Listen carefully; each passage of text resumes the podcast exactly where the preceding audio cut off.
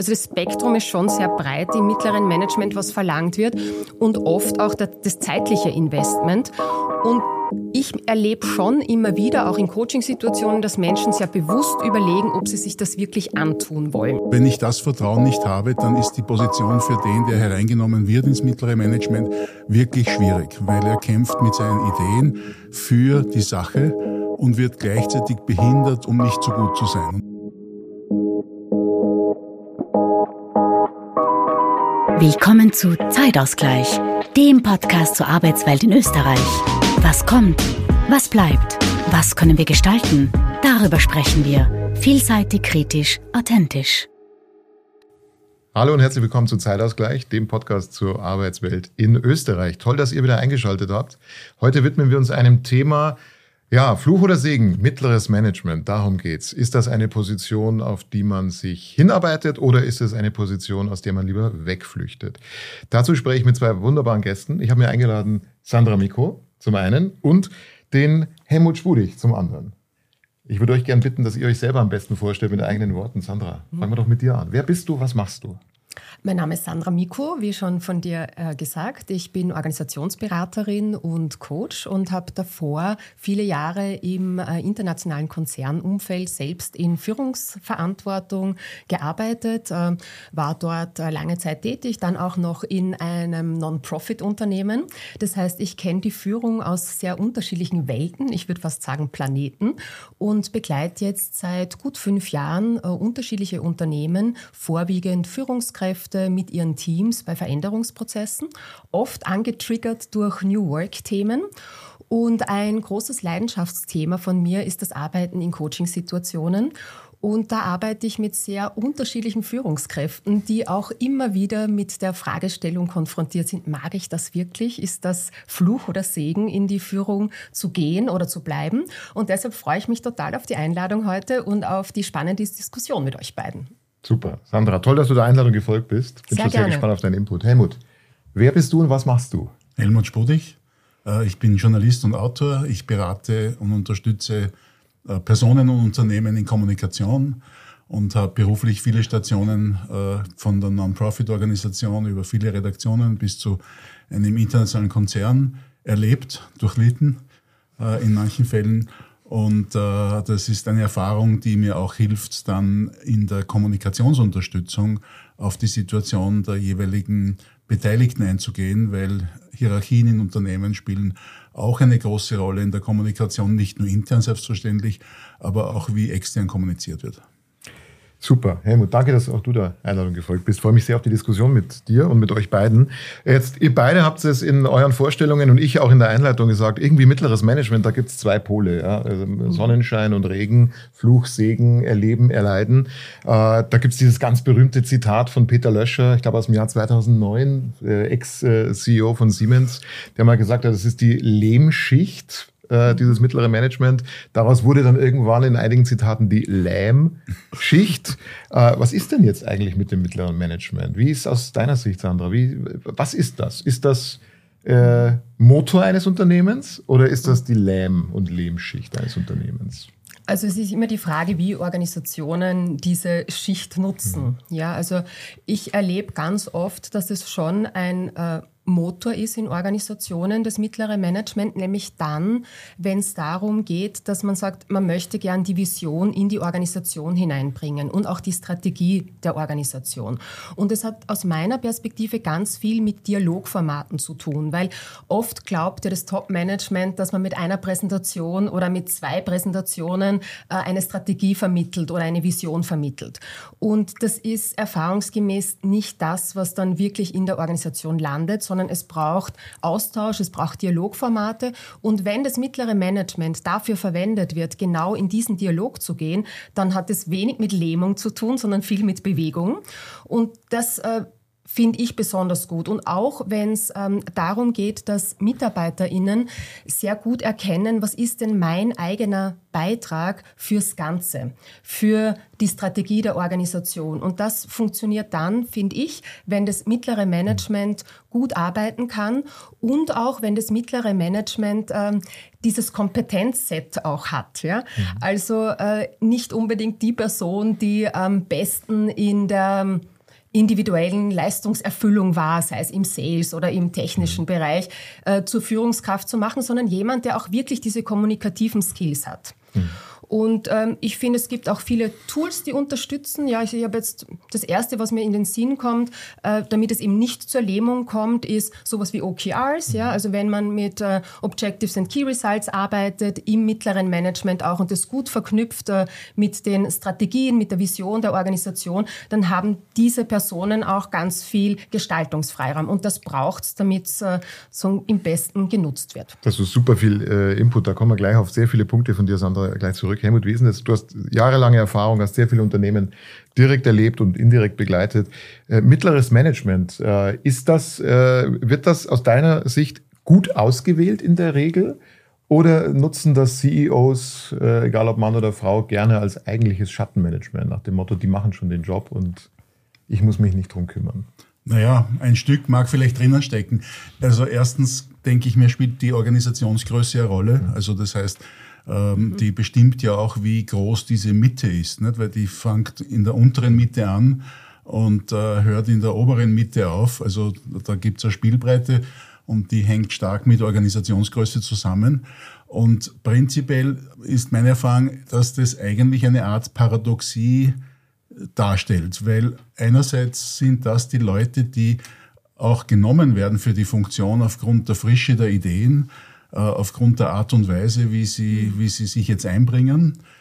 Aber die Paradoxie ist, dass sie gleichzeitig Konkurrenten für die sind, die sie holen. Also das hängt jetzt auch wieder von der Organisationsgröße ab, aber in der, in der Regel ist sinngemäß derjenige, der jetzt hier mal als Abteilungsleiter oder in einer ähnlichen Funktion geholt wird, nur eine Stufe unter dem, der ihn holt. Also das heißt, die, die Chance bei irgendeiner Organisationsreform oder einem Turnaround, dass der den wegkickt, also gar nicht einmal absichtsvoll, aber weil weiter oben noch jemand sieht, der ist besser, ist groß. Und das macht, glaube ich, äh, das ist die wirkliche Herausforderung für die Organisation, dass man bereit sein muss, Leute reinzunehmen, die vielleicht meinen Job morgen haben. Äh, also wenn ich das Vertrauen nicht habe, dann ist die Position für den, der hereingenommen wird ins mittlere Management, wirklich schwierig, weil er kämpft mit seinen Ideen mhm. für die Sache und wird gleichzeitig behindert, um nicht so gut zu sein. Und da muss man wahnsinnig aufpassen. Das ist ein sehr persönliches Thema. Und das hat auch viel damit zu tun, ob das jemand angestrebt hat oder ob es passiert aufgrund seiner Qualitäten oder ihrer Qualitäten. Äh, weil es macht einen Unterschied, ob jemand eine Karriere plant und sagt, das ist jetzt mein notwendiger nächster Schritt mhm. und den muss ich auch bis zu einem gewissen Maß aushalten und ich lege ihn auch mit dieser Strategie an das halte ich für nichts Böses, mhm. außer es ist nur Strategie und keine Qualifikation dahinter. Mhm. Ähm, oder ob jemand genommen wird, ähm, das ist in Zeitungsredaktionen übrigens oft der Fall, mhm. ob jemand genommen wird aufgrund der Qualitäten, die man sieht, der aber nicht unbedingt eine Managementposition angestrebt hat. Und das ist eine Problematik, die da drinnen mhm. steckt. Du hast diesen den Punkt angesprochen, wen hole ich mir da eigentlich? Also die Gefahr für einen selbst. Äh, Im Englischen sagt man A people hire A people, B people hire C people. Ähm, ist, wie ist deine Erfahrung, wenn du jetzt auf Österreich blickst, aus deiner äh, Brille heraus? Holen die meisten Führungskräfte sich potenzielle NachfolgerInnen als äh, mittleres Management oder eher nicht? Ja, es ist schwer für ein Land zu sprechen, aber, mhm. aber ich denke mir, die Grundstruktur, die ich erfahren habe, ist doch, dass man dass man vielleicht nicht potenzielle Nachfolger, aber potenzielle Nachfolger da in der anderen Hierarchieebene äh, sich hineinnimmt. Ja. Ähm, aber ja, ich habe auch die Erfahrung gemacht, dass eben, dass eben tatsächlich äh, Leute, die oben waren in dieser Managementposition, wirklich darauf geschaut haben, äh, das sind das auch potenzielle Nachfolger. Mhm. Und, äh, und nebenbei natürlich vor allem Konzerne, trainieren auf das. Also die, die haben ja üblicherweise einen Succession Plan mhm. und, und man muss ja irgendwie sagen, wenn ich morgen tot umfalle, wer äh, tritt an meine Stelle. Sandra, du berätst viele Unternehmen ähm, aller möglichen Größe. Der Punkt von Helmut, äh, sitzen nicht immer diejenigen im mittleren Management, die auch Führungsqualitäten haben? Begegnet dir das in der Praxis oft oder ist das die Ausnahme? Es passiert immer wieder. Ähm, und ich glaube, da muss man sich die Frage stellen, was ist äh, erlernbar? Weil es gibt ja auch durchaus äh, eine Fachkarriere, wo man dann aus dieser Fachkarriere in eine Managementrolle kommt und äh, eine große Leidenschaft dafür hat, also lernen will. Ich finde, das ist eine ganz große Frage auch im, auch im Coaching oft. Also wenn ich mit Führungskräften arbeite, die neu in ihrer Führungsrolle sind, auch die Frage zu stellen, was wollen sie denn noch lernen? Wo sehen sie denn ihre Entwicklungsfelder? Und haben die diese Energie, das auch zu tun? Oder sagen die, ich muss jetzt in diese Rolle gehen, weil ich bin gefragt worden von meinem Geschäftsführer, von Vorstand, von wem auch immer und da kann ich nicht ablehnen. Und ich finde, da kann man schon auch Perspektiven aufmachen, weil äh, jemand, der das nicht will und auch keinen Ehrgeiz hat oder auch keinen Willen hat, das zu lernen, finde ich, sehr schwierig äh, in der Entwicklung. Aber ähm, es gibt Organisationen, wo das tendenziell so dieses ähm, der normale Weg ist ähm, von der Fachrichtung und der Beste, also das Meisterprinzip äh, führt dann zur Führung und das hinterfrage ich immer sehr stark. Ja, also wenn ich in Veränderungsprozessen bin, wo es dann darum geht, es werden neue Führungsrollen geschaffen beispielsweise oder es gibt Veränderung, ähm, dann bin ich immer die, die da sehr genau nachfragt. Ja? Also will das jemand? Was, ist, was wären Optionen für jemanden, der nicht in die Führungsrolle will? Wie kann das Unternehmen davon profitieren? Wo hat diese Person den höchsten Impact in der Organisation? Haben wir genug Transparenz und Know-how äh, beim Bereich Führungskarriere zu Fachkarriere? Also ist es ausreichend mhm. bewusst, dass es einen Karrierepfad gibt, der nicht Führung heißt? Leider noch nicht. Also ich kenne ganz viele Organisationen, wo der einzige Weg der Weg nach oben ist, der gesehen wird und der auch äh, mit viel Wertschätzung verknüpft ist aber nach oben wird's eng, ja. Und es geht darum, Talente in der Organisation auch zu halten. Und ich glaube, äh, da kannst du auch ein Lied davon singen, ja, wie schwierig es auch ist, äh, Karrierepfade in Organisationen aufzuzeigen. Und es kann nicht nur der Weg über Führung sein. Und da gibt's Nachholbedarf in vielen Organisationen.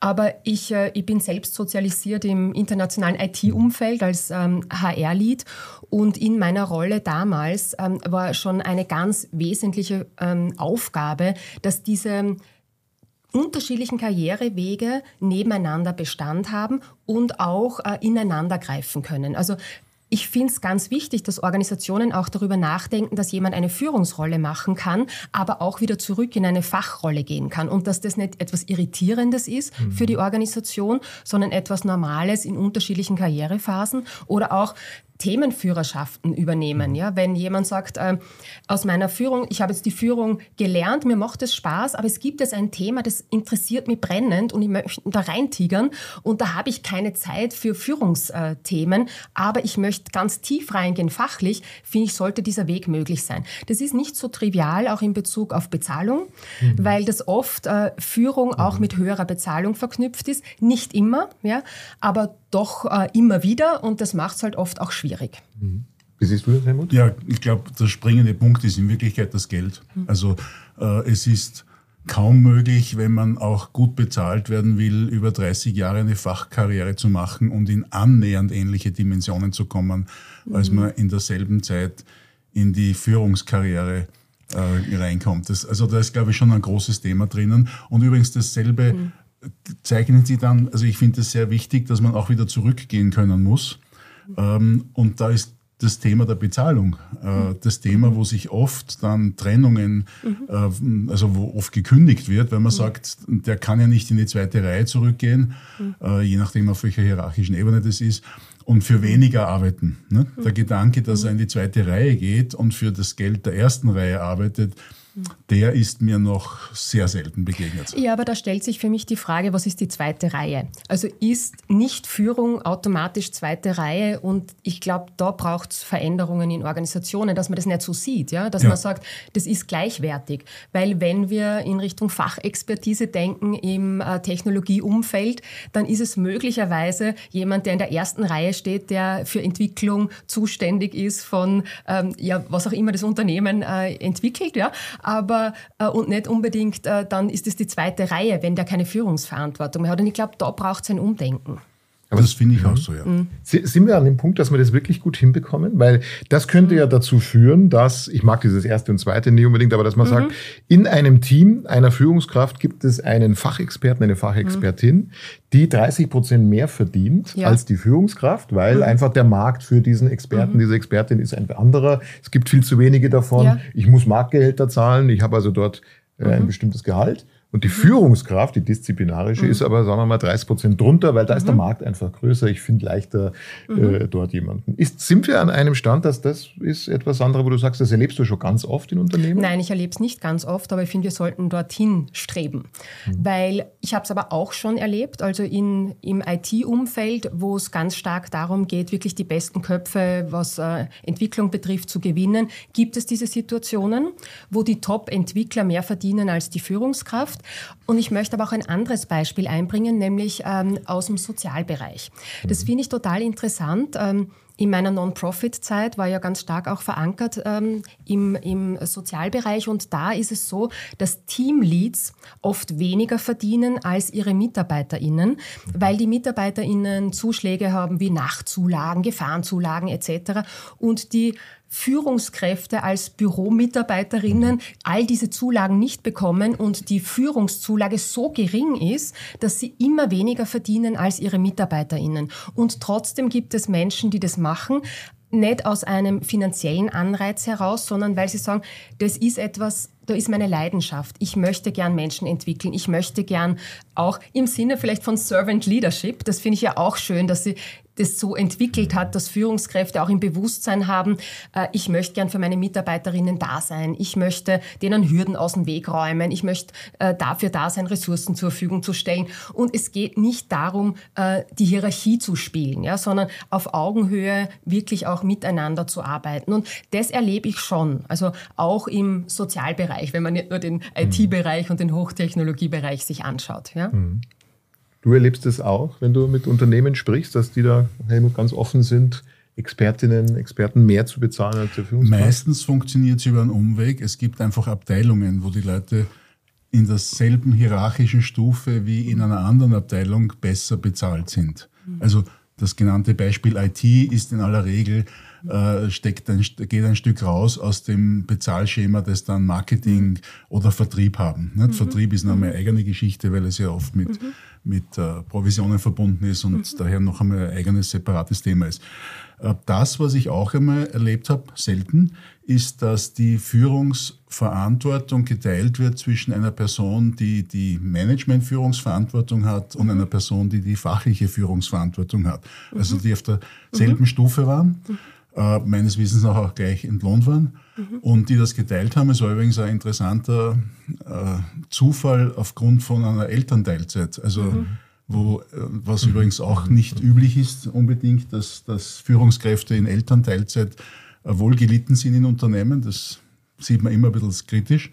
Und die haben sozusagen den Job geteilt. Ähm, und war ein Führungsjob und, äh, und, und die Teilung war eine fachlich-managementmäßige. Also das ist ein sehr positives Beispiel, finde ich. Und ich glaube, auf der Ebene könnten viele arbeiten.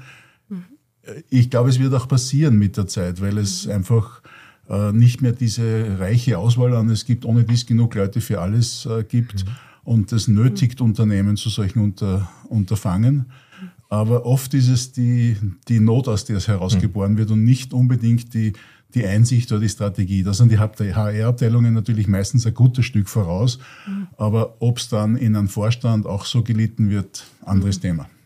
Mangel an äh, Fachkräften ist ja der rote Faden seit Jahren, den wir im österreichischen Arbeitsmarkt sehen. Haben wir wirklich einen Mangel an Führungskräften? Oder ist es noch so, dass ausreichend Menschen sagen, ja klar will ich Karriere machen und führen. Ich sage jetzt nicht an qualifizierten mhm. Führungskräften, das ist ein mhm. bisschen der andere mhm. Punkt, wer mhm. kann wirklich führen, mhm. aber haben wir einen Mangel an Führungskräften oder ist es einfach noch bequem für viele Unternehmen, weil aus der eigenen Mannschaft gibt es genügend, die aufsteigen wollen. Deswegen erkennt man vielleicht gar nicht den Bedarf, ich muss Jobsharing anbieten, weil eine sehr exzellente Führungskraft in Elternteilzeit geht. Bevor ich auf sie verzichte, mache ich Jobsharing. Ich habe ja genug, die danach rücken wollen. Ist es noch ein bisschen Schlaraffenland? Naja, Schlaraffenland. Ähm, also ich glaube, dass einfach die generell einfach mehr Vernunft in, in Unternehmen einzieht bei, bei Führungssituationen, Managementsituationen. Und das hilft hier sehr. Gibt es einen Mangel? Ich glaube nicht. Äh, es ist ja weiterhin etwas, was Menschen aus eigener Ambition durchaus wollen. Also auch wenn man gebeten wird, hat man eine Ambition, die man vielleicht nicht vorher so bewusst gesehen hat. Äh, also diesen Mangel sehe ich nicht. Ähm, ich glaube, da, da eine Organisation, die das nicht schafft, muss über sich nachdenken als Organisation, dass sie nicht attraktiv genug ist für Leute.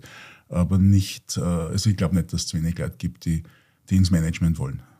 Wobei was ich schon beobachte, ist, dass die Erwartungshaltung gerade an das mittlere Management extrem hoch ist. Also es werden ja fast Wunderwutzis gesucht. Also man, was muss man alles können? Man muss für Mitarbeiterinnen da sein, Empathie zeigen, zuhören können, strategisch denken, äh, auch Organisationsskills mitbringen. Administration muss man auch mögen. Ja? Also gerade im mittleren Management geht es dann auch um Urlaubsplanung und Urlaubsfreigaben und was auch immer. Also das Spektrum ist schon sehr breit im mittleren mittleren Management, was verlangt wird und oft auch das zeitliche Investment.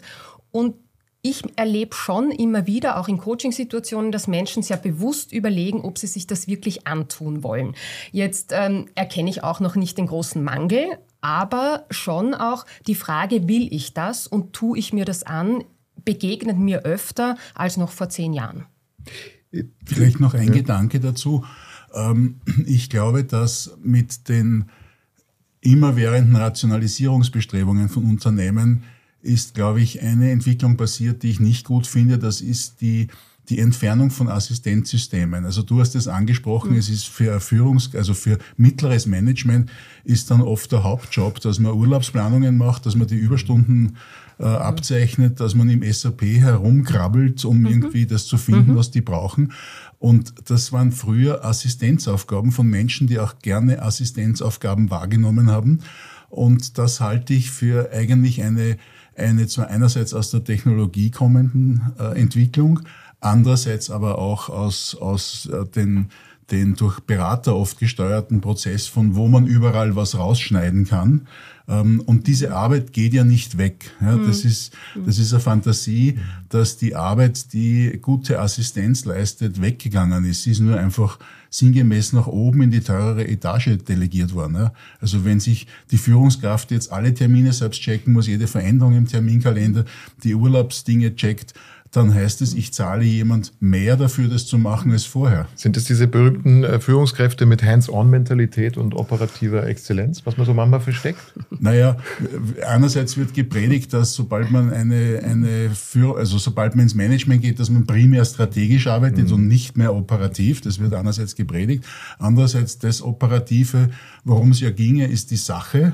Aber das Operative, zu dem man verdonnert wird, ist die, die Administration. Ja? Also das, mhm das ist schon eine ganz eine komische Entwicklung. Und mhm. man braucht ja nur daran denken, dass heute jeder CEO mit Stolz seine Handynummer auf, auf die Visitenkarte schreibt. Das ist ja nicht effizient, wenn ihn jeder anrufen kann. Also ich muss wirklich sagen, man muss ja nicht zurückgehen zu, zu den Zeiten, wo wir Nebenstellenanlagen hatten und die Nummer 1000 war dann immer der Chef und 1001 war das Sekretariat des Chefs.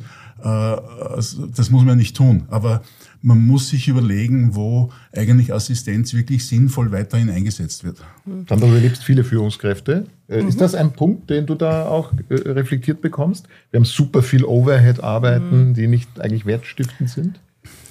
Hm, ich habe da ein bisschen eine andere Sicht drauf, ähm, weil ich schon finde, dass durch Technologie ganz viel möglich ist. Und ähm, wenn ich dir jetzt zugehört habe, dann denke ich an, sofort an Franz Kümer, den Trendforscher, der immer sagt, ähm, es geht darum, dass Maschinen immer bessere Maschinen werden. Es geht darum, dass Roboter immer bessere Roboter werden. Und wir brauchen als Menschen nicht in Konkurrenz treten mit Tools, mit äh, Maschinen, sondern wir müssen uns darauf fokussieren, dass wir bessere Menschen werden, vor allem in der Führung.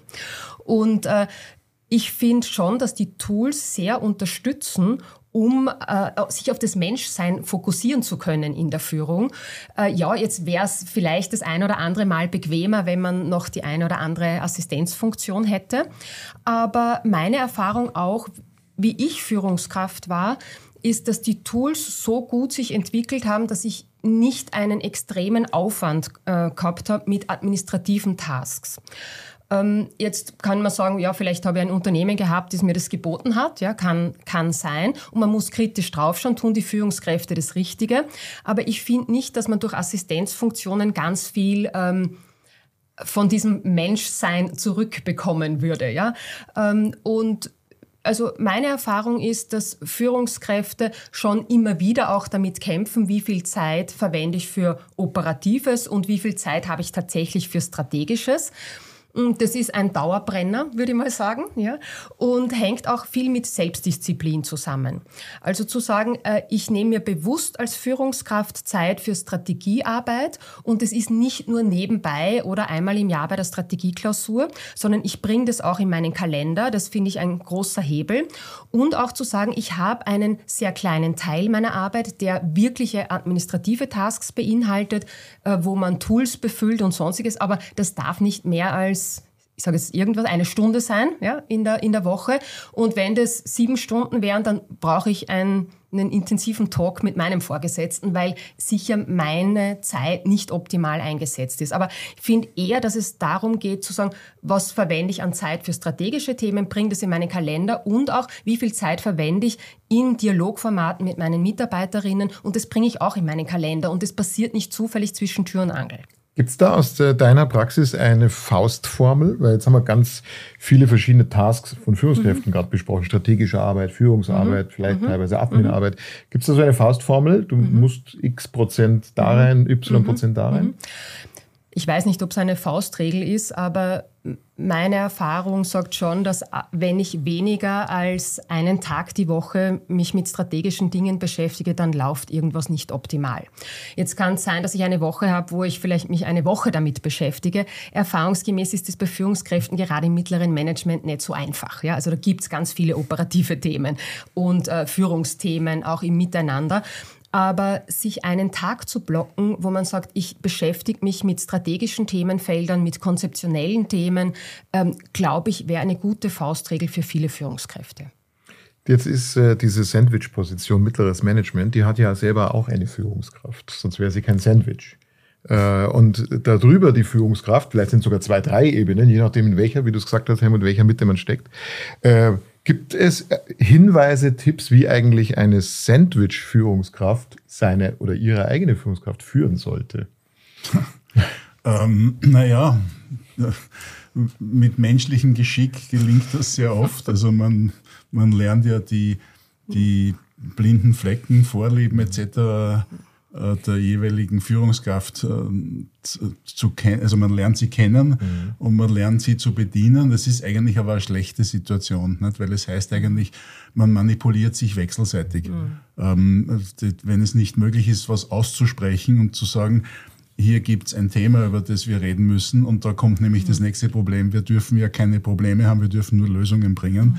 Mhm. Ähm, also das ist ein schwieriges Thema, darum glaube ich auch, dass diese Position äh, vor allem anfangs schwierig ist. Also sie wird leichter mit einem möglichen weiteren Aufstieg äh, und auch mit, mit Seniorität in Unternehmen und dergleichen. Aber am Anfang ist sie wirklich schwierig und da ist nämlich die Falle, und das wollte ich ansprechen, Sandra, die Falle ist ja, die, sobald die Leute ins Management kommen, ähm, haben sie ja in aller Regel All-in-Verträge. Und das heißt, die, die, die Stunde, die es theoretisch sein sollte, die es in der Praxis vielleicht nicht ist, bewirkt ja immer, es gibt ja noch den Abend und es gibt ja noch mhm. das Wochenende. Mhm. Und dorthin, aus meiner Erfahrung, weichen dann die, die Zeiträume aus, ja. wo ich sage, das kann ich nicht blocken, mhm. ja, da, da brauche ich jetzt länger, dann nimmt mhm. man es ins Wochenende mit. Mhm. Und das ist, glaube ich, eine nicht zu unterschätzende Gefahr, Voll. weil, weil ähm, die Anforderung selten oder der Auftrag selten so abgeschätzt wird, dass man sagt, okay, das dauert so und so lang, aber alles muss morgen sein, mhm. nämlich auch aus meiner praktischen Erfahrung, mhm. weil die Zeitplanung der nächsten Ebene schlecht ist. Mhm. Ja, also die, die verlangt etwas zu einem Zeitpunkt, wo halt äh, nicht mehr ausreichend Zeit da ist und dann geht's in diese Dinge hinein. Und das ist, glaube ich, eine große Gefahr, die schwierig ist, sich äh, zu schützen. Also wenn man Karriere machen will, wird es, glaube ich, eigentlich erwartet, immer noch. Mhm. Ja, da stimme ich total zu. Also das ist eine große Gefahr, dass dann ähm, Themenfelder, die man nicht schafft unter der Woche oder zu normalen Arbeitszeiten irgendwie in den Abend oder ins Wochenende verschoben werden.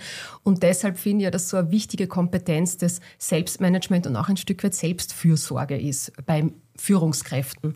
Und das wird oft vernachlässigt, finde ich, wenn man an Entwicklung von Führungskräften denkt. Ja, da geht es ganz viel um Managementkompetenzen, aber ich und Führungskompetenzen natürlich, aber ich finde, es geht ja darum auch um Selbstmanagement, weil nur wenn ich mich selbst gut managen kann und wenn es mir selbst gut geht, kann ich Verantwortung übernehmen für andere und kann auch anderen helfen, äh, sich gut zu organisieren. Weil das finde ich immer ganz interessant, dass manche Führungskräfte ähm, großartig ähm, sagen, also ich erwarte mir keine E-Mails von dir am Abend oder am Wochenende und senden permanent selbst am Abend oder am Wochenende E-Mails. Auf was vertrauen Mitarbeiterinnen? Auf das Verhalten, das sie beobachten und nicht auf das Gesagte. Deshalb finde ich, muss man da immer sehr achtsam sein. Ja, jetzt kennen wir alle die Tools und ich könnte jetzt einstellen, ich arbeite am Wochenende und schicke es erst am Montag aus.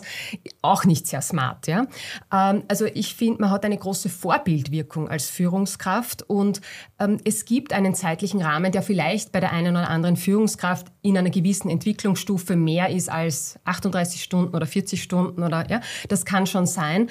Aber ich finde schon, dass man sich ganz stark reflektieren muss, ob man 50 oder 60 Stunden regelmäßig arbeitet, es ist nicht mehr zeitgemäß. Es ist auch nicht das, was attraktive Arbeitgeber ausmacht. Gerade die Generationen, die jetzt am Arbeitsmarkt sind. Und ich glaube, da kennen wir genug Studien dazu, dass sie nicht mehr gewillt sind, das zu tun. Und ich finde es gut. Und ich finde es gut, dass diese Generationen die davor challengen und sagen, wozu? Ja? Und auch, ähm, ich finde, es gibt eine gewisse Grenze, wenn man die überschreitet, dann wird man nicht besser. Und äh, das ist vielleicht auch etwas, was man in der Entwicklung von Führungskräften ganz stark berücksichtigen sollte. Kommen wir mal zu dieser Lebensschicht. 2009 Peter Löscher, als er gesagt hat, mittleres Management ist Lebensschicht. Hat er da mit der mittleren Management geredet oder eigentlich mit seinen Vorstandskollegen? Weil, also aus deiner Erfahrung, deiner Arbeit, Sandra, äh, wenn du den Auftrag bekommst eines Unternehmens, Führungskräfte, Coaching, mhm. Weiterentwicklung, mittlere Management. Wie fängst du an? Arbeitest du wirklich mit diesem mittleren Management an oder musst mhm. du eigentlich eins höher erstmal mhm. anfangen? Mhm. Also mein größtes Bemühen in der Auftragsklärung ist, äh, so hoch wie möglich äh, nach oben zu gehen, um zu verstehen, was ist die Erwartungshaltung des Top-Managements. Jetzt kann man immer sagen, und dann ist noch jemand drüber und noch jemand. Ja? Also auch ein Vorstand hat nur einen Aufsichtsrat und irgendwo gibt es eine Grenze aber ich versuche wirklich möglichst weit oben anzusiedeln, um zu verstehen, was ist die Erwartungshaltung äh, vom, nehmen, nennen wir es jetzt einmal Top-Management der Organisation um dann auch zu sagen, und welchen Beitrag kann für diese Erwartungshaltung ein mittleres Management leisten und welchen vielleicht auch nicht. Hm?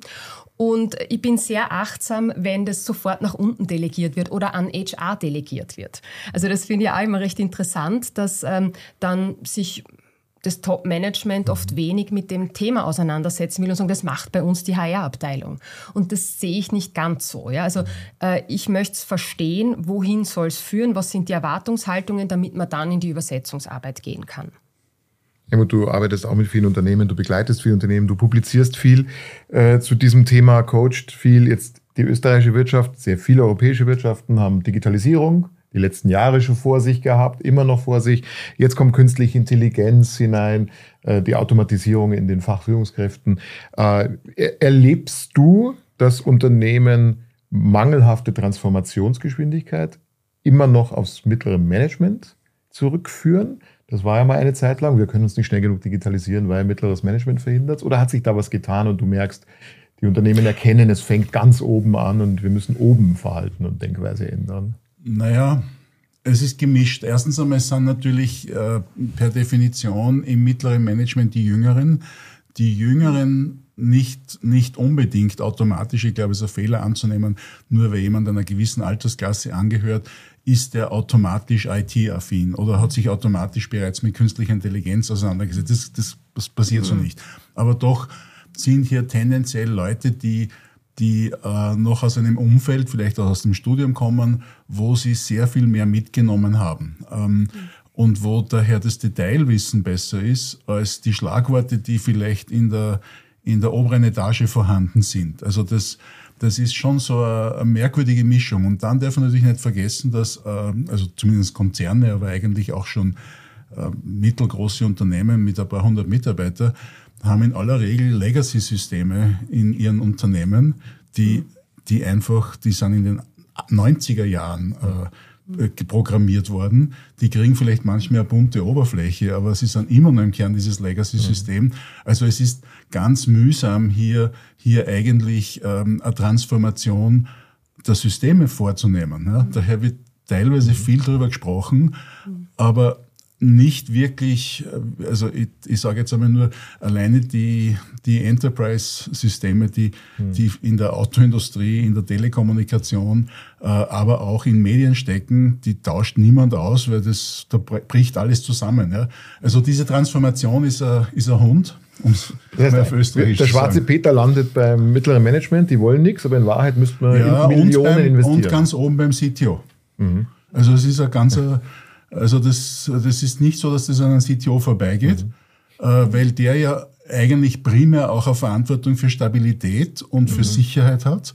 Mhm. Das ist genau genommen zunächst wichtiger als die Transformation, mhm. aber das macht ein Problem, weil die Transformation bringt immer Instabilität und immer Unsicherheit.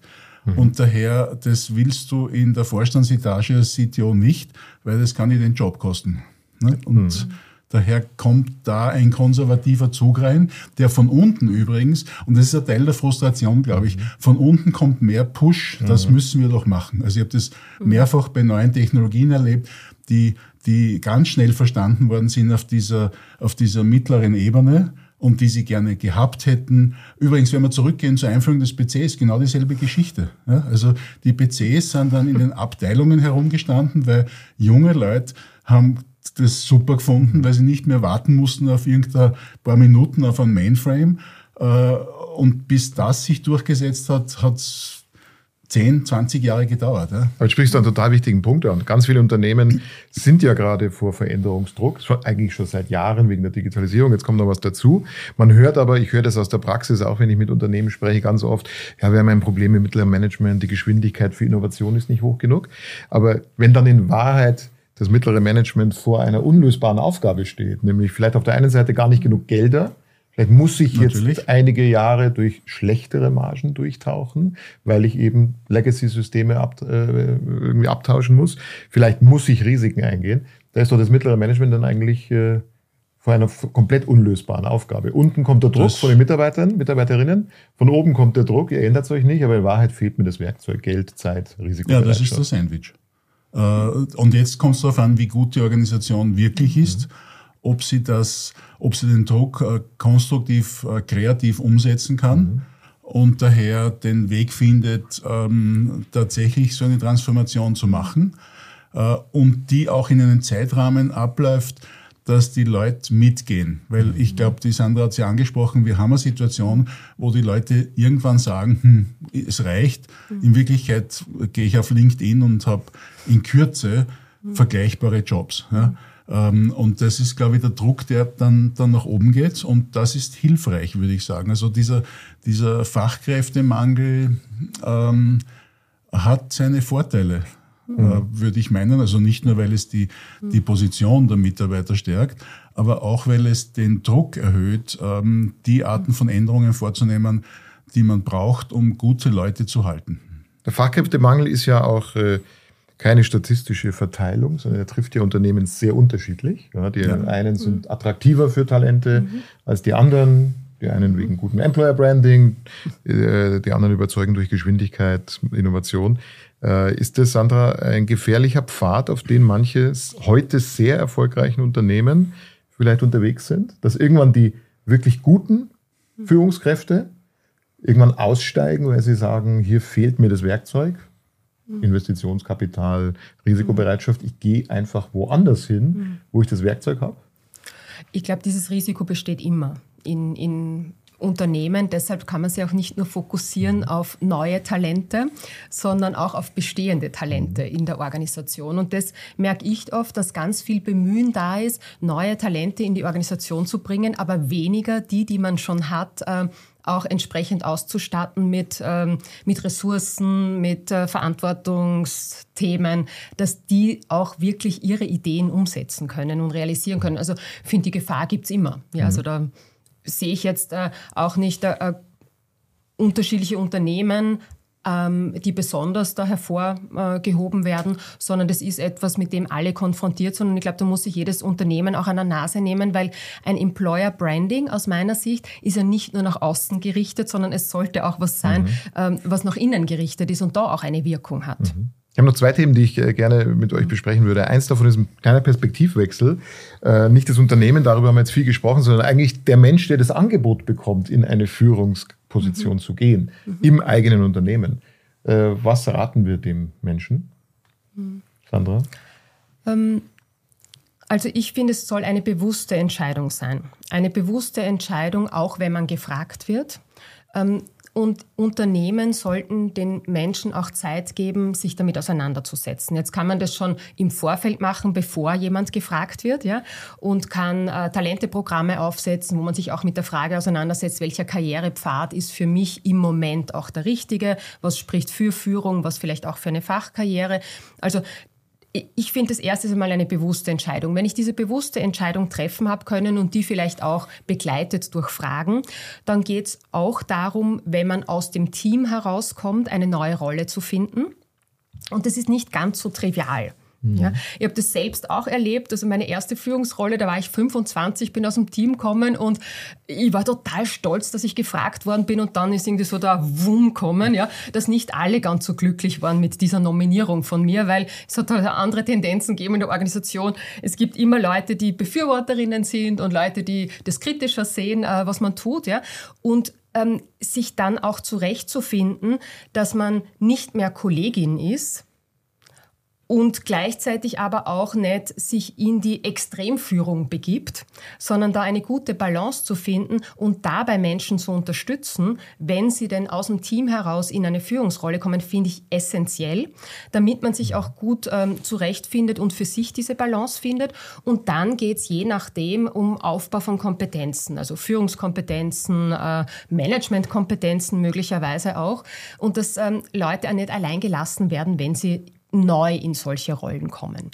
Und, äh, und ich finde auch, was ganz wichtig ist, ist die Erwartungshaltung zu klären. Was ist denn die Erwartungshaltung der Führungskraft, die ober mir ist, wenn ich im Sandwich bin. Wobei ich finde, diese Sandwich-Rolle hat man ja ganz lange. Ja? Also auch ein Geschäftsführer ist in einer Sandwich-Rolle und auch der Vorstand hat noch jemanden. Ja? Aber dass man wirklich in die Erwartungshaltungsklärung geht mit der Person, die mich sieht in dieser Rolle und dass man das möglichst gut ähm, auch dialogisch abhandelt. Da höre ich aber raus, du hältst es prinzipiell durchaus für möglich, aus einem Team heraus Unbedingt. zur Führungskraft des eigenen Teams zu werden. Ja. Das ist nicht kategorisch ja. ausgeschlossen. Nein.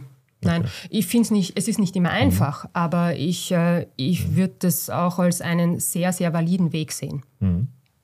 Helmut, du? Ja, würd, also ich sehe es auch so. Ich würde, äh, mein, mein Rat an eine Person wäre, sich das wirklich gut zu überlegen, ob dieses Team so, so sozial konsensfähig ist, dass sie das akzeptiert. Also ich glaube, manchmal muss man sich überlegen, ob das funktioniert oder nicht mhm. funktioniert. Und, und ich denke an konkrete Situationen, wo das zu sehen war und wo man eigentlich eine Rolle ablehnen sollte, glaube ich, weil man, man, mhm. man zerreißt sich da drinnen. Äh, führt eher dazu, dass man sie wieder zurückgibt nach einem Jahr oder weggeht. Ne? Das ist ja die, immer die. die Oder sich auch trennt von Mitarbeiterinnen. Oder sich trennt von Mitarbeitern. Es muss einem auch bewusst sein, dass man äh, diese, dass man mit der Führung nicht nur einfach Ideen umsetzen kann. Das ist ja sinngemäß die Hoffnung, die man hat. Äh, sondern auch die unangenehmen Dinge machen muss. Ja? Und das ist, genau. das gehört wahrscheinlich zu einem der unangenehmsten mhm. äh, Dinge, dass man Kollegen, äh, mhm. äh, die, mit denen man jahrelang vielleicht gearbeitet hat, mit denen man befreundet ist, mhm. äh, sagt, oh, das geht aber jetzt nicht mehr. Und das ist übrigens sehr mhm. schwierig. Ich würde mir übrigens, äh, ich finde, es gibt zwei Punkte, die ich ansprechen möchte. Man sollte sich durchaus realistisch anschauen, was ist die Bezahlung dafür, weil es gibt eine Tendenz, so so mhm. das als, als Auszeichnung zu verkaufen. Ja? Also du bist jetzt der, der Chef in dem Team und bitte, das musst du doch würdigen, dass du, dass wir dafür natürlich nicht wirklich viel machen können. Ne? Also 100, 200 Euro. Und, aber ja, es ist all in. Also man sollte wirklich ganz realistisch auch schauen, ja. wie wird es entlohnt weil äh, sich Unternehmen gerne um, dieses, um diese Frage, sagen wir mal, herumschwindeln. Ne? Mhm. Äh, das ist das, das eine. Und das zweite ist, äh, ganz praktischer Rat wäre, sich auszuhandeln, einen Coach, den man, oder eine Coach, die man, den man äh, für eine Zahl von Stunden als Begleitung hat. Das, mhm. glaube ich, ist die, weil, weil natürlich ideal ist, man hat genug Selbstreflexion und, und, und, aber von der Firma kann man verlangen, bitte, ich brauche Begleitung in diese Rolle und dafür müsst ihr mir auch jemand zur Verfügung stellen. Das hätte ich nämlich jetzt gerade gefragt, wo lerne ich das eigentlich? Ich bin jetzt Mitarbeiterin, Mitarbeiter, habe noch nie geführt. Jetzt fragt mich mein Chef, meine Chefin, hast du Lust, dein Team zu übernehmen als äh, Nachfolge? Wo lerne ich denn das, wie ich führe? Ist Coach aus deiner Sicht auch das Richtige, Sandra? Oder gibt es da noch andere Möglichkeiten? Also auf, aufgrund meiner Profession werde ich natürlich sagen ja, aber es gibt auch äh, eine sehr gute Möglichkeit, nämlich von anderen zu lernen. Also ich finde ja auch, die Vorbildwirkung von meinen Vorgesetzten ist total wichtig. By the way, auch wenn das eine negative äh, Erfahrung mhm. ist, weil dann weiß ich, wie ich es nicht machen möchte, habe vielleicht auch einen Ansporn, es anders zu tun. Also gerade äh, wenn ich mit Führungskräften spreche, die neu in ihren Rollen sind, reflektiere mit denen ganz oft, was waren denn Führungserfahrungen, die sie nicht gut gefunden haben und die sie nicht in dieser Form an ihre Mitarbeiterinnen weitergeben wollen. Ja? Mhm. Also auch voneinander lernen finde ich wichtig. Ich finde auch Buddy- und Mentorensysteme total gut in Organisationen, wo erfahrene Führungskräfte neue Führungskräfte auch helfen, die unter unterstützen, in ihre Rolle reinzufinden. Natürlich gibt es Trainingsaspekte auch, aber da halte ich es immer mit dieser 70-20-10-Regel, wo man sagt, 70 Prozent äh, lernt man on the job, im Tun, 20 Prozent durch andere und unter Anführungszeichen nur 10 Prozent durch Trainings, weil wenn ich den Trainingsaspekt ganz hoch halte, aber nie in die Umsetzung komme, dann ist der Trainingsaspekt ganz schnell einfach auch wieder verloren. Mhm. Jetzt äh, sprechen wir 45 Minuten schon über ja ein sehr traditionelles Bild von Unternehmenssetups. Mhm. Ja, also man kann jetzt das nennen, wie man will, aber wir sprechen über ein hierarchisches System. Mhm. Uh, Sandwich ist eine Hierarchie, irgendwas ist oben, irgendwas ist unten. Mhm. Wir haben gerade gesprochen, die da drüber, die da drunter, Aufstieg, Abstieg, mhm. zurück. Also wir reden jetzt äh, dreiviertel Stunde über ein klassisches hierarchisches System, mhm. egal wie man es äh, benennt und wie man die Jobtitel kreiert. Jetzt wird es bestimmt Zuhörerinnen und Zuhörer geben, die sagen, mein Gott, wie alt, mhm. äh, zeitgemäße Unternehmen, äh, jüngere Unternehmen, vielleicht softwarebasierte Unternehmen sind schon lange holokratisch unterwegs mhm. und haben gar keine Hierarchien mehr. Mhm. Äh, wie ist deine mhm. Meinung, Sandra, zu solchen mhm. Modellen? Ist das die Zukunft? Ist das die Ausnahme? Wird das verschwinden? Ähm, ich glaube, es hat ganz viel Berechtigung für ähm, einige Unternehmen, wo man sagt, wir arbeiten stark in selbstorganisierten Teams, aber mit ganz viel Struktur. Und was ich erlebe, ist, dass manche Organisationen das Gefühl haben, wir brauchen keine Führungskräfte. Wir, wir sparen uns unsere Führungskräfte, indem wir selbstorganisierte Teams aufstellen und, ähm, und dann ganz viel Verantwortung delegieren in Richtung Mitarbeiterinnen, ähm, die sie dann aber zersprageln auch ein Stück weit in, im Tun. Das heißt, wenn man Du hast jetzt Holokratie mhm. angesprochen. Wenn man holokratisch arbeitet, dann braucht man ein Commitment, dass man sich ganz stark auch an diese Strukturen erhält, ja, die das Modell auch vorgibt. Und wenn das für Organisationen hilfreich ist, glaube ich, ist das auch ein guter Weg. Aber sicher nicht für alle Organisationen. Und ich finde auch, es muss, in, es muss Rollen geben, die Führungsthemen beinhalten. Also auch in in anders organisierten Teams als hierarchischen Teams braucht sowas wie Rollen für Führungsaufgaben. Und die muss man vergeben und da muss man auch reinwachsen. Und das finde ich, äh, finde ich ganz valide und auch spannend. Ja? Also ich denke mal, oft ist, was ich erlebe, ähm, ist, dass Organisationen, die sehr hierarchisch denken, plötzlich mit der Idee kommen, Selbstorganisation wäre total fein und ein bisschen vergessen, dass dann diese Teams, die vielleicht selbst organisiert in der Organisation aufgestellt sind, ja auch connected sein müssen mit dem Rest der Organisation und da hapert es dann mhm. meistens. Mhm. Begegnet, begegnet dir das schon, Helmut? Naja. Holokratische Modelle überlegen, die umzustellen? Mir ist dazu eingefallen, ein, ein, äh, was mir mal ein sehr, sehr lieber äh, Freund und Mentor Gerhard Schwarz gesagt hat, Gruppendynamiker der ersten Stunde in Österreich. Äh, der war Freiberufler und auch Unternehmensberater. der hat dann gesagt, ja, ich habe 30 Chefs und wenn mir einer nicht gefällt, dann kündige ich ihn. Dann habe ich nur mehr 29 Chefs, suche mir einen neuen. Also das wäre der Idealzustand. Ich glaube, Insofern aber ist ein Element, das wichtig ist, vielleicht mehr als diese, diese, das sozusagen über Ideologie aufzuziehen, ist ein möglichst hohes Maß an Autonomie, die man Menschen zubilligt. Also Medien haben dies zumindest traditionell gehabt, dass der Redakteur, die Redakteurin eigentlich eigenverantwortlich für die Geschichte, für den Beitrag mhm. ist und dass daher auch die Hierarchie nicht sagen kann, das hat jetzt anders zu geschehen. Mhm. So, dieses Modell wird jetzt äh, in einer Telekommunikationsfirma oder äh, in anderen Bereichen nicht oder Handelsfirma so nicht funktionieren. Mhm. Aber dennoch, es ist ein Gedanke zu sagen, ich gebe den Mitarbeitern einen Bereich, in dem sie weitgehend autonom tätig sind. Äh, der, der muss Schnittstellen haben zu einem anderen. Und dann, glaube ich, nähere ich mich dem an, dass die Hierarchien flacher werden. Äh, nebenbei natürlich Serviceorganisationen, ähm, der NGO-Sektor war angesprochen, da ist die Hierarchie flacher, weil ja die große Zahl der Mitarbeiter direkte Arbeit an mit und an Personen verrichtet. Und daher die Management-Ebenen schlichtweg geringer sind als halt, als halt bei einem, einem Handelskonzern. Ja. Äh, wir haben bei Karriereativ viele tausende Kunden und äh, die Nachfrage nach anderen Organisationsmodellen, die merke ich steigt. Also ich werde mhm. häufiger von mhm. Partnern äh, gefragt, was wir von zum Beispiel Holokratie mhm. denken. Meinst du, dass man eine Organisation, die hierarchisch geprägt ist, umwandeln kann mhm. mit den gleichen Mitarbeiterinnen und Mitarbeitern in eine holokratische oder brauche ich andere Menschen, die anders sozialisiert sind? Ich glaube, das kann man nicht pauschal mit Ja oder Nein mhm. beantworten.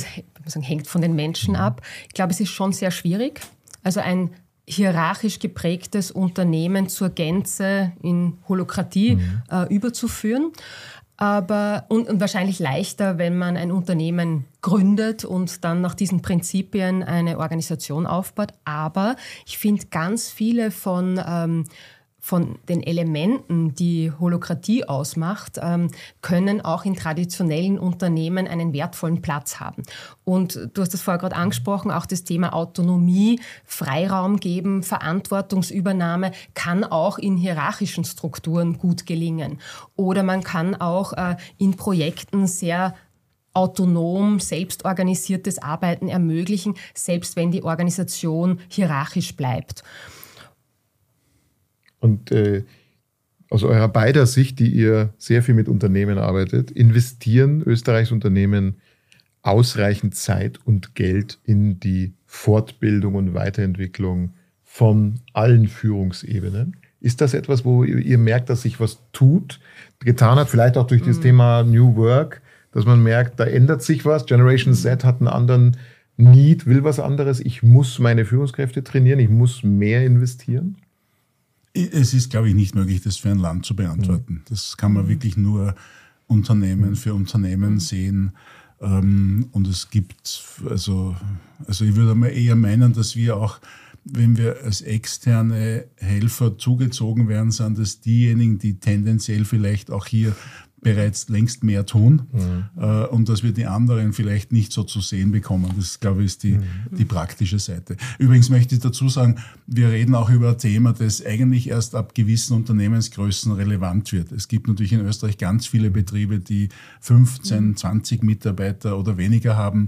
Da schaut die Situation noch einmal sehr anders aus. Ne? Das ist äh, in, im, im Guten wie im Schwierigen also das muss man auch immer dazu sagen. Und übrigens kann das auch eine Möglichkeit für jemand sein, einen Weg zu ändern, der vielleicht äh, bisher gewohnt war, in einer großen Konzernstruktur zu arbeiten, mehr äh, Qualität mhm. zu finden in kleineren Strukturen. Also das mhm. habe ich sehr oft mhm. erlebt, insbesondere wenn ähm, bei Fusionen Unternehmen sozusagen für dieselbe Stelle dann äh, zwei bisherige Führungskräfte ausgeschrieben haben dass dann die Leute nicht, also derjenige oder diejenige, die das nicht bekommen hat, nicht einfach woanders wieder andockt in derselben Ebene, sondern beginnt eine Art Traum zu verwirklichen. Ja? Also etwas zu suchen, was, was bisher nicht am Radar war.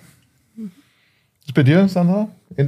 Investmentbereitschaft in Führungskräfte, Trainings etc. ist gestiegen oder haben sich nur die Themen geändert? also was ich gleich? Was ich bemerke, ist, dass sie die Themen verändert haben, nämlich ganz stark in Richtung hybrides Führen. Das ist ein Thema, das alle Organisationen beschäftigt. Davor war das so ein bisschen ein Exotenthema. Also davor, meine ich vor Covid, war das so ein Exotenthema. Jetzt ist es äh, in fast allen Organisationen, die Führungskräfteentwicklung anbieten, ein Kernthema. Und ähm, sonst, ich tue mir auch schwer. Also ich kann jetzt nicht ein Pauschalurteil geben. Ihr macht immer tolle Umfragen bei Karriere.at. Vielleicht fragt ihr mal auch ins Land hinein, ja, was so die Entwicklungen sind. Aber ich erlebe schon viel Investment auch in Richtung Führung, weil ich merke, dass Organisationen den Hebel von Führungskräften mhm. durchaus auch anerkennen. Jetzt haben wir immer Unternehmen, Organisationen gehabt. Was ist eigentlich mit dem Staat? Was ist eigentlich mit staatlicher stellen. Wie geht es denen? Die bleiben für immer hierarchisch und werden immer nur die Menschen dann irgendwann abbekommen oder attraktivieren können, die gerne starr, statisch, äh, hierarchisch arbeiten? Oder merkt ihr da auch eine Transformation? Also ich arbeite jetzt wenig äh, mit ähm, Ministerien oder ja. staatlichen Organisationen.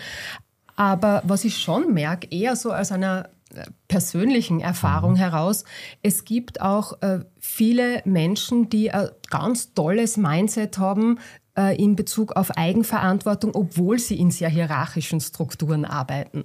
Also ich weiß nicht, welche Erfahrungen ihr habt, aber wenn man auf ein Amt geht, ja, begegnen einem oft extrem offene Menschen, sehr serviceorientierte Menschen, was man oft auch gar nicht vermutet. Also ich finde, wir müssen aufhören, da so in, in Schubladen zu denken, weil äh, Menschen machen den Unterschied oft und nicht so sehr die, die Hierarchien. Und ich glaube, Menschen haben auch den Hebel. Also es kann ja durchaus auch in staatlichen Systemen sich was verändern, weil die Menschen diese Veränderung auch sukzessive leben ja, und dadurch sich dann auch Strukturen ändern.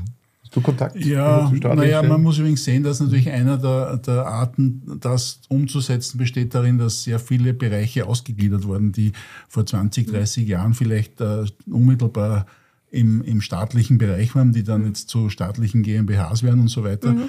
Das ist ein Weg übrigens, glaube ich, das zu machen, weil man versteht, dass man, dass man damit nicht zurechtkommt, wenn man das nicht äh, auf, eine, auf eine andere Basis stellt. Ähm, es ist schwierig, weil ich glaube, dass tendenziell die, die, äh, die, die Behörden unterinvestiert sind äh, in einem großen Maß. Ähm, also unterinvestiert auch in technische Ausstattung, äh, ich, ich musste zum Beispiel für, für, nach einem Einbruch in Neusiedl haben die meine Fingerabdrücke gebraucht, um sie, um sie äh, abgleichen zu können und auszuschließen.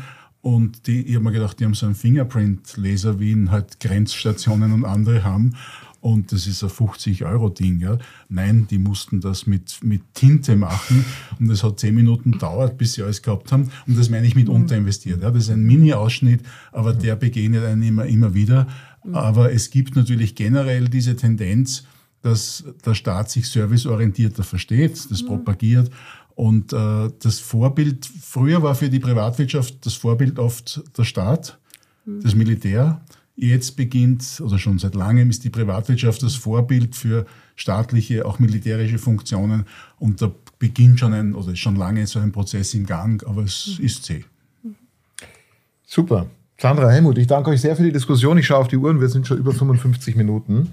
Äh, ich nehme viel Positives mit aus der Diskussion. Es ist keine Lehm Lähmschicht, je nachdem, wie man selber lebt. Mhm. Äh, ich nehme bei euch beiden aus den Statements wahr, dass es auf den Menschen sehr ankommt und man sehr reflektiert, sowohl als neue Führungskraft als auch mhm. als Führungskraft, die jemand vielleicht ernennen will zur Führungskraft, dass sehr reflektiert damit umgehen muss. Euch allen vielen Dank fürs Einschalten heute wieder bei Zeitausgleich, dem Podcast zur Arbeitswelt in Österreich und äh, wir freuen uns sehr aufs erneute Einschalten bei der nächsten Folge. Ciao. Das war Zeitausgleich, der Podcast zur Arbeitswelt in Österreich. Danke für deine Zeit. Wir hören uns wieder.